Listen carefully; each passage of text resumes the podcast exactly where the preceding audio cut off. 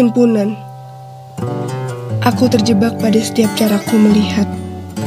Tidak ada ramah tamah seperti biasa. Bukan sebuah kalimat yang ku maksud Seperti melipat sudut pada surat pribadi. Membaca cerita rasanya sumpek.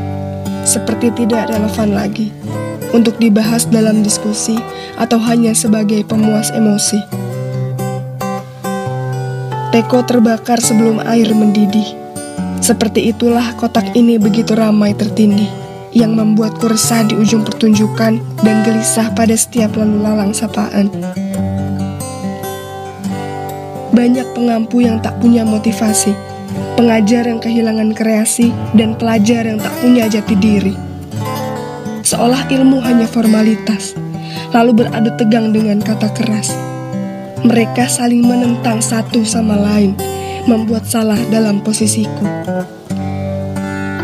Aku ingin duduk dengan caraku, melibatkan diri pada himpunan, mencari tujuan tentang pemikiran tanpa embel-embel pencitraan, memecahkan masalah dengan cara terpelajar, hingga datang pada sela-sela jendela sinar pagi sang fajar.